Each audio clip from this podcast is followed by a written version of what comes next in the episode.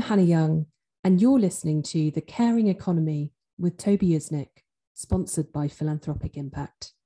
Good morning, good afternoon, and good evening, ladies and gentlemen. Wherever you are in the world today, welcome back to the Caring Economy with me, Toby Usnik. Sir Ronald Cohen is a pioneering philanthropist. He's a venture capitalist, a private equity investor, and a social innovator who is driving forward the global impact revolution.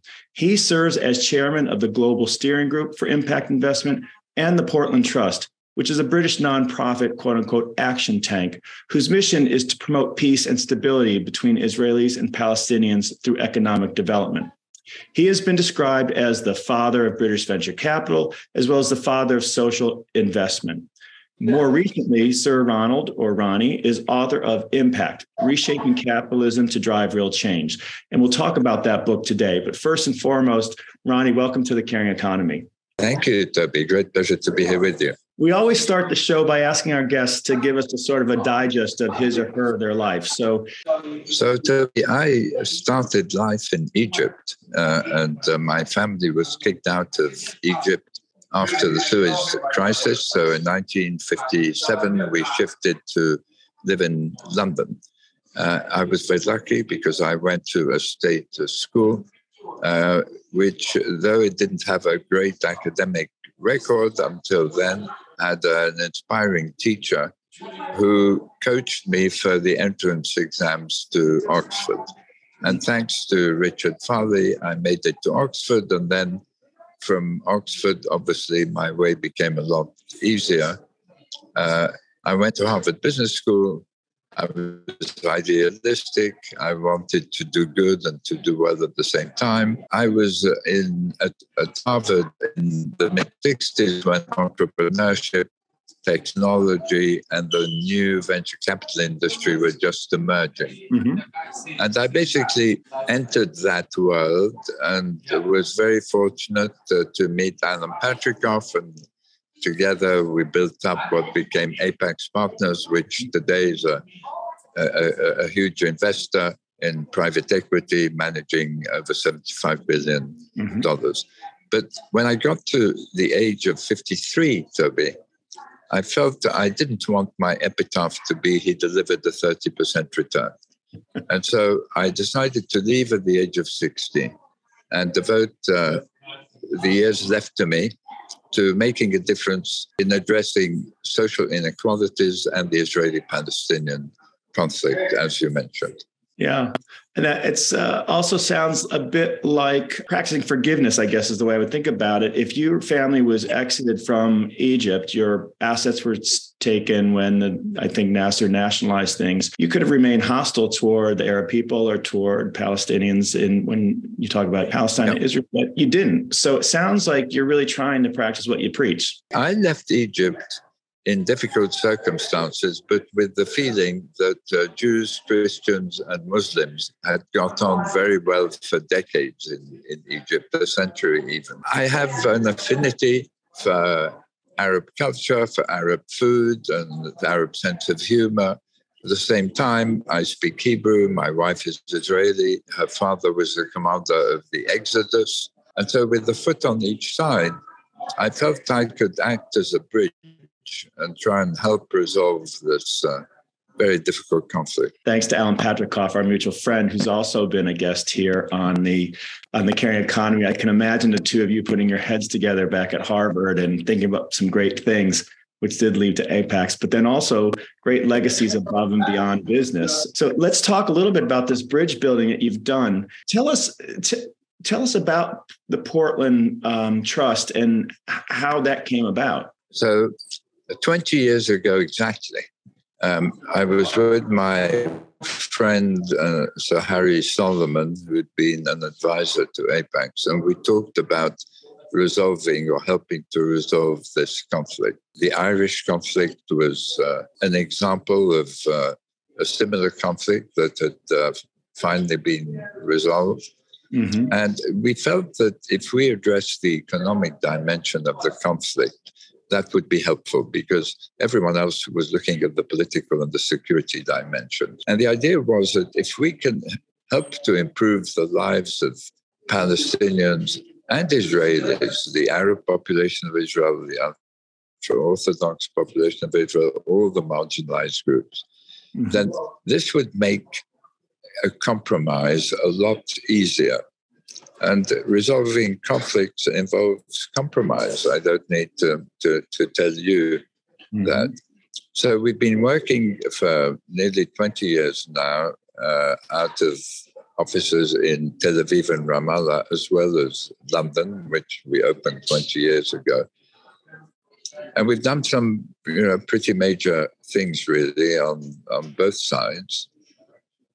But there's a long way to go. And um, with this new Israeli government, the challenges are going to be even greater than in the past. Do you do you find in your years of doing this and, and being in that part of the world that young people are more inspiring and helpful today, or they're more cynical, or people are worn out by this conflict. They really would like to see the end of it. The extremists on both sides have created a perception that there isn't a partner on, on their side. Most people who aspire for peace also think that it's impossible to achieve. And we have to dispel that notion because the extremists have a vested interest in, in, in ensuring that living conditions are difficult um, yep. so that the conflict can be perpetuated. They don't help improve uh, lives. Mm-hmm. And the challenge that we face now is that on the Israeli side, there are people who don't really want to improve Palestinian life. I'd say in, in recent years, uh, the Israeli government was helpful to some measures at least.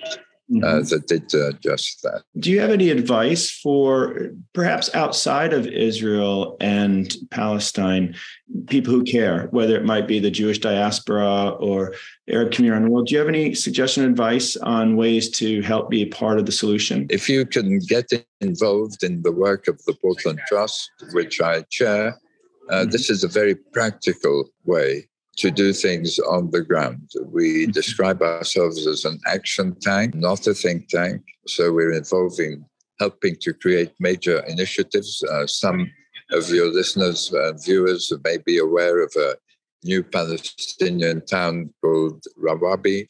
We were very happy to help the entrepreneur who built that uh, town, Bashar al-Masri, help get approval from both governments to plans that uh, we helped him to put together for the city. Uh, we need to redouble our efforts now.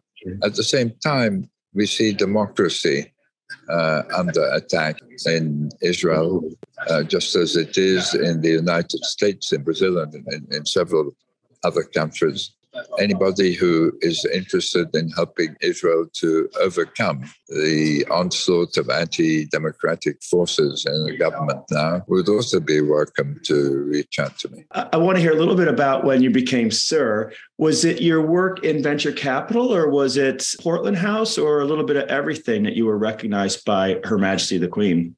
It was uh, the venture capital industry. Britain had been a very conservative place, and most people thought that uh, entrepreneurs would only exist in the United States. I thought otherwise. With the partnership that we established, Alan and I were able to promote venture capital in the UK first, and then across Europe, and then Asia uh, as well. And it created a much more vibrant environment in, in Britain, more innovative, more uh, can do in its attitude, created jobs, uh, made industry more competitive. And so I was rewarded by knighthood in 2001. And was it the Queen herself that did your investiture? It was. Uh, you you kneel on a little stool and with a mm-hmm. sword. you have to shoulders uh, and uh, you rise uh, as a knight. Well, congratulations. It must be awesome. I've been to uh, an investiture at the British consulate where I work, but uh, it was with Princess Anne. I should first ask you to maybe help our listeners who aren't familiar with, say, venture capital versus private equity. Can you just give us a, a very sort of um, a very basic definition of what it is? Typically, um, when businesses are created, uh, they need to raise high risk money, meaning that if the idea that is uh, being developed doesn't work, the investors lose their money And if it works, then the investors stand to make a very attractive gain. And mm-hmm. companies like Apple and Microsoft and uh, uh, Google and Facebook and Tesla uh, started out with venture capital. Now, it didn't exist as a proper industry until the beginning of the 70s, the end of the 60s, the beginning of the 70s, when actually Alan Patricof was one of the first people to raise a venture capital fund. And from these very modest beginnings, Alan's first fund was two and a half million dollars. The latest Apax fund was about $14 billion from these modest beginnings, this has developed into um, more than a trillion dollar uh, industry. And then its cousin, private equity, which involve bigger businesses to grow and, and, and, and profit, um, is another 9 trillion. So it's now a major part of economies all over the world. Cryptos and of the world that factors in, yes? Some of the investments by venture capitalists went into the crypto world. We've just had the demise of FTX, which uh, led to a company worth more than 30 billion dollars collapsing. And, and that company had been backed by venture capitalists. It's a very small part of total venture capital activity. Mm-hmm. A lot of venture capital today is going into health, into education, into clean energy to yeah. help reduce inequalities. And perfect segue to your book. Can you tell us a little bit about impact and and what made you put it all on paper and ink? I, I went into venture capital because I wanted to try to give everybody a chance, just as I was given as a refugee in life, to make money. I needed to make money to look after my parents. Uh, to make money and enrich uh, themselves and the people around them. But I realized as Apax became bigger and more successful, that um, the gap between rich and poor was just getting bigger and bigger. It was clear to me that this was untenable, that it would lead to social strife. Right. Uh, because uh, some people felt that they were being unequally treated. And in many ways, the pushback against democracy today that we see arises because we've seen some people's standard of living stand still, while others have enriched themselves in finance and in technology in ways you couldn't conceive of. I began to think, how can I bring investment to those who want to improve lives? Uh, the British government asked me to head a task force 20 years ago and that task force concluded that it should be possible to innovate in bringing investment to tackle social issues and environmental issues.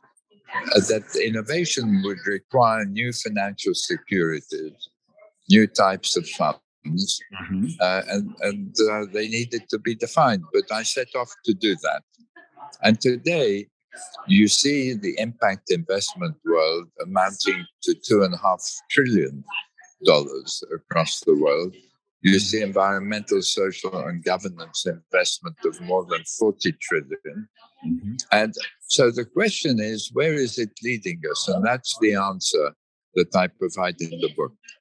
It's leading us away from companies and investors just trying to make money mm-hmm. to both trying to do good and do well at the same time.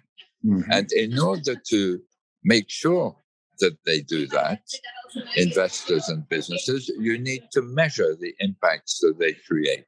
And so I've been putting a lot of effort into impact measurement, starting with a big project at Harvard Business School, which published in dollar terms the impacts of thousands of companies. Uh, and now I'm chairing a foundation for valuing impact. And what we're going to be doing, Toby, basically, mm-hmm. is taking a ton of carbon, putting a price on it, and so bringing it within accounting through impact accounting, being able to compare the profits and the impacts of companies. And then you have it can be audited, verified, and transparent in a way that we haven't had before. Same way that we do with profits, absolutely. Oh. The audio book is available and, and the ebook is available very, very cheaply on Amazon. I did a program at Harvard Business School with George Serafeim and Bob Eccles, and it's all about measurement, as you know. Well, Bob, Bob is one of my great partners, and George is uh, uh, my closest partner. Ladies and gentlemen, again today on the Caring Economy, we have Sir Ronnie Co- Ronald Cohen, or Ronnie as he's authorized me to say. He's the author of Impact: Reimagining Capitalism to Drive Real Change. As well as uh, a, a, pioneering venture capitalist, philanthropist, and private equity investor. Uh, Ronnie, I want to ask you about detractors, though. Um, you know, ESG is the fastest growing area of investments. We hear that, we see that. Some institutions, I think, perhaps and individuals less reputable might be running at it because they perceive it as the flavor of the month. But what do you say to the detractors who say, oh, it's just greenwashing 2.0? I say to them, the intention of ESG is absolutely the right one. But so long as you don't have clear measurement, everybody will be able to claim what they want and nobody will be the wiser about mm-hmm. whether or not they achieve it. We have to add impact measurement to ESG and turn it into impact investment. That's the way to get our economy, our mm-hmm. investors and the businesses that they back to deliver solutions to the environmental and social problems we face. Are, are you seeing employees, investors, consumers engaging with brands specifically because of their commitments around ESG? Totally. I mean, the reason Tesla's been successful isn't because it was putting together a better automobile with a combustion engine. It's because people were worried about the pollution that the combustion engine causes.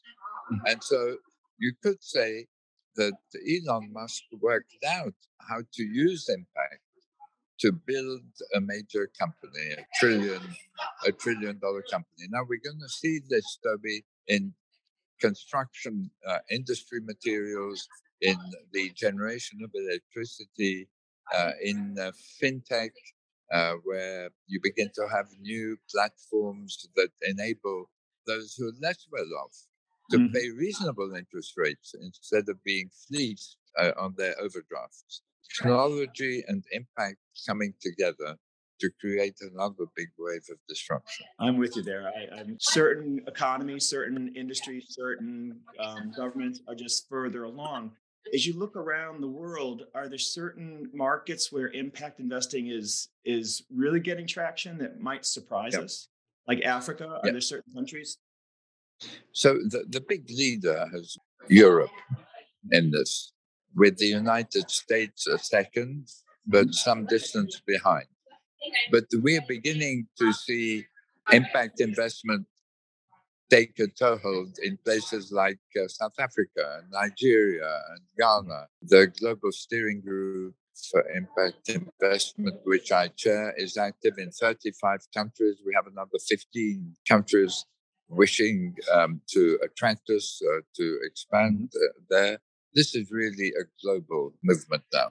Can you tell us, Ronnie, what about if someone wants to get involved, if say investors in particular, they want to get involved in impact investing and they don't know where to go because they see things, they hear things, their bankers tell them one thing or their private office says another. Any words of wisdom to kind of cut to the chase and how to educate oneself? Uh, you won't be short of material to read, but you will be uh, well served, I think, to read the report of the G7 Impact Task Force, and which came out in December of last year. That will give you a clear sense of the trajectory uh, we're on. I wonder if you have any thoughts about those world leaders, the governments and the business. Yes, I just uh, posted a comment because somebody in Davos said impact investing is the way forward for solving our problems. And uh, my post basically uh, said, um, you can you can see the opportunity today for the World Economic Forum and the people it attracts to Davos to push the issue of impact and in particular impact transparency. The major next step for us is what the SEC is trying to do what the ISSB is trying to do in the rest of the world, what the EU is trying to do, which is to bring transparency to the impacts that companies and the investors create. You yep. can't manage what you can't measure. And now we can measure. And so everyone, when they're looking at a, uh, a fund or a particular investment, should focus on asking for the impact measures that are being applied. Mm-hmm. Uh, in this time that I've been in this space, it's also good to see that there's a little bit more of a standardization that's going on in all these various measurement tools.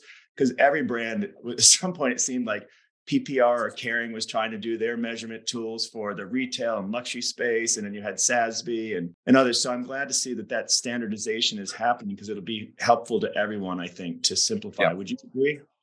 Yeah, but we also see convergence. You're absolutely right. But we saw SASB and the uh, integrated uh, reporting uh, council and others coming together uh, to join ISSB uh, the International Foundation for Valuing Impact is in an agreement um, with uh, the Value Balancing Alliance in Europe uh, and with GRI and the Impact Management Platform as observers. So the convergence is occurring. And it's a bit, Toby, like the introduction of GAAP accounting in 1934. At that time, people thought it would be impossible to have a single accounting uh, standard for every company, irrespective of their size and sector.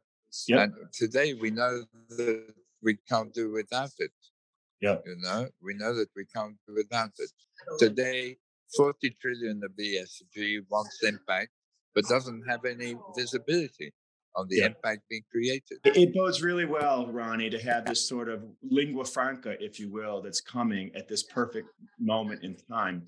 I'm mindful of the time and your battery might be low on your phone. I want to ask you one last question, which is any words of wisdom, pearls of advice for young people who are starting out in their careers and want purpose? I think if you want to be an entrepreneur and you're a young person, start young, think big, stick with it, and put impact at the center of your business model. The more impact you deliver, the more profit you make.